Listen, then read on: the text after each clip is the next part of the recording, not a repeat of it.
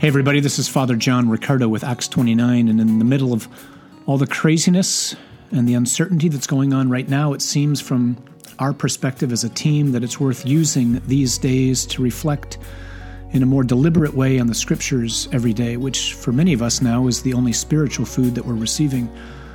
And so we're going to do a special podcast series simply entitled Be Not Afraid God's Word in Uncertain Times. And we'll try to post something every day, usually reflecting on the scriptures, so that we can listen in on what God is trying to say to us in these days.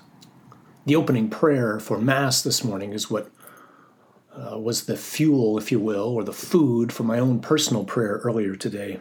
This is what we prayed in the opening prayer today. O God, who for the salvation of the world brought about the paschal sacrifice, be favorable to the supplications of your people, so that Christ, our high priest, interceding on our behalf, may, by his likeness to ourselves, bring us reconciliation, and by his equality with you, free us from our sins. Through our Lord Jesus Christ, your Son, who lives and reigns with you in the unity of the Holy Spirit, one God forever and ever. Amen.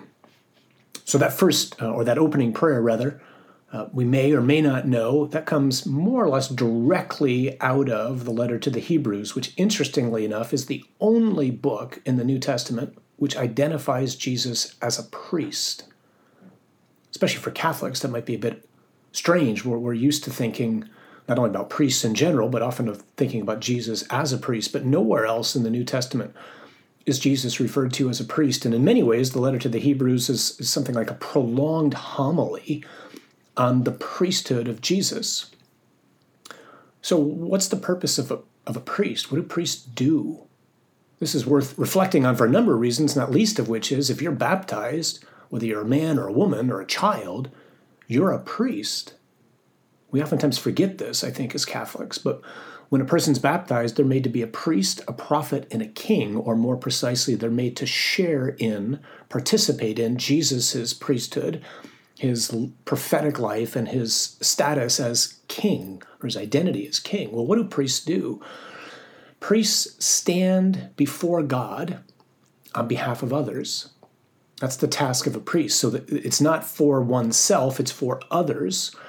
This is why you and I, right now, can go before God in our prayer and bring before Him all the various needs that we have, right? All the people who've asked us to pray for them, know, people who are suffering, whether it's from COVID 19 or something else, people who are on the front lines as first responders, uh, whether it's people in government that God will give them wisdom, whether it's for the leaders of the church, whoever it is.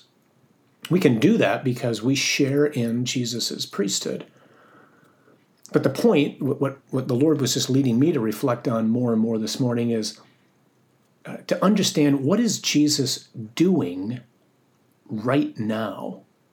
I remember Frank Sheed, the great English uh, apologist in the last century, he, he just used to ask that question to people when he would give talks. Does anybody know what Jesus is doing right now? Like, according to the Bible, what's Jesus doing right now? And what he's doing right now, at least the way Hebrews describes it, is he is making intercession for us. That's what Hebrews chapter 7 verse 25 says. Jesus lives to make intercession for us. So Jesus has not abandoned us. He is right now uh, not only as the eternal Son of God, but as one who shares in our humanity, who brought that humanity transfigured, redeemed, recreated into heaven. He's interceding for you and me right now by name before the Father's throne. Pope Benedict, in uh, a book on uh, Jesus the reflections that he wrote called Jesus of Nazareth, on his reflections on Holy Week and Easter and the Ascension, he shared this, which has always been a comforting uh, thought for me right now.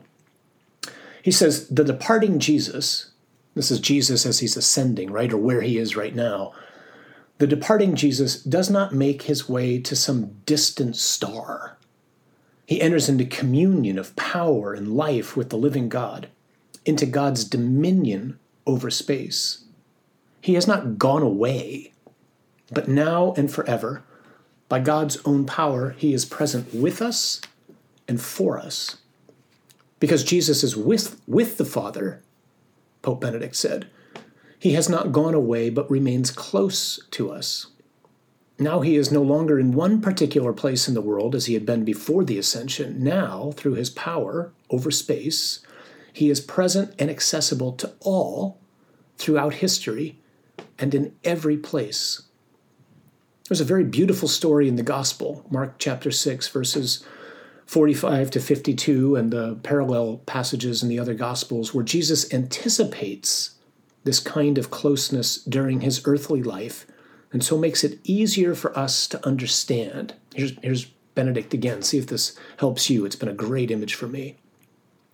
The story in Mark 6 is the story after the multiplication of the loaves, where Jesus goes to the mountain to pray, and then the apostles go out to the water, onto the Sea of Galilee. So this is what he says After the multiplication of the loaves, the Lord makes the disciples get into the boat and go before him to Bethsaida on the opposite shore, while he himself dismisses the people.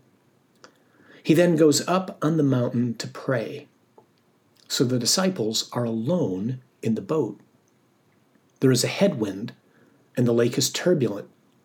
They are threatened by the power of the waves and the storm. The Lord seems to be far away in prayer on his mountain. But because he is with the Father, he sees them. And because he sees them, he comes to them across the water. He gets into the boat with them and makes it possible for them to continue to their destination. This is an image for the time of the church, intended also for us. And what a great image this is for us right now living in the midst of this pandemic. Benedict continues The Lord is, quote unquote, on the mountain of the Father. Therefore, he sees us. Therefore, he can get into the boat of our life at any moment. Therefore, we can always call on him. We can always be certain that he sees and hears us in our own day, too, the boat of the church travels against the headwind of history through the turbulent ocean of time. Often it looks as if it is bound to sink. But the Lord is there, and He comes at the right moment. I go away, and I will come to you, Jesus says. That is the essence of Christian trust and the reason for our joy. This is not just true of the church, uh, it's true of us personally, maybe uh, individually, as a family, uh, maybe a business that we own, whatever it might be, right? It looks perhaps as if we are bound to sink.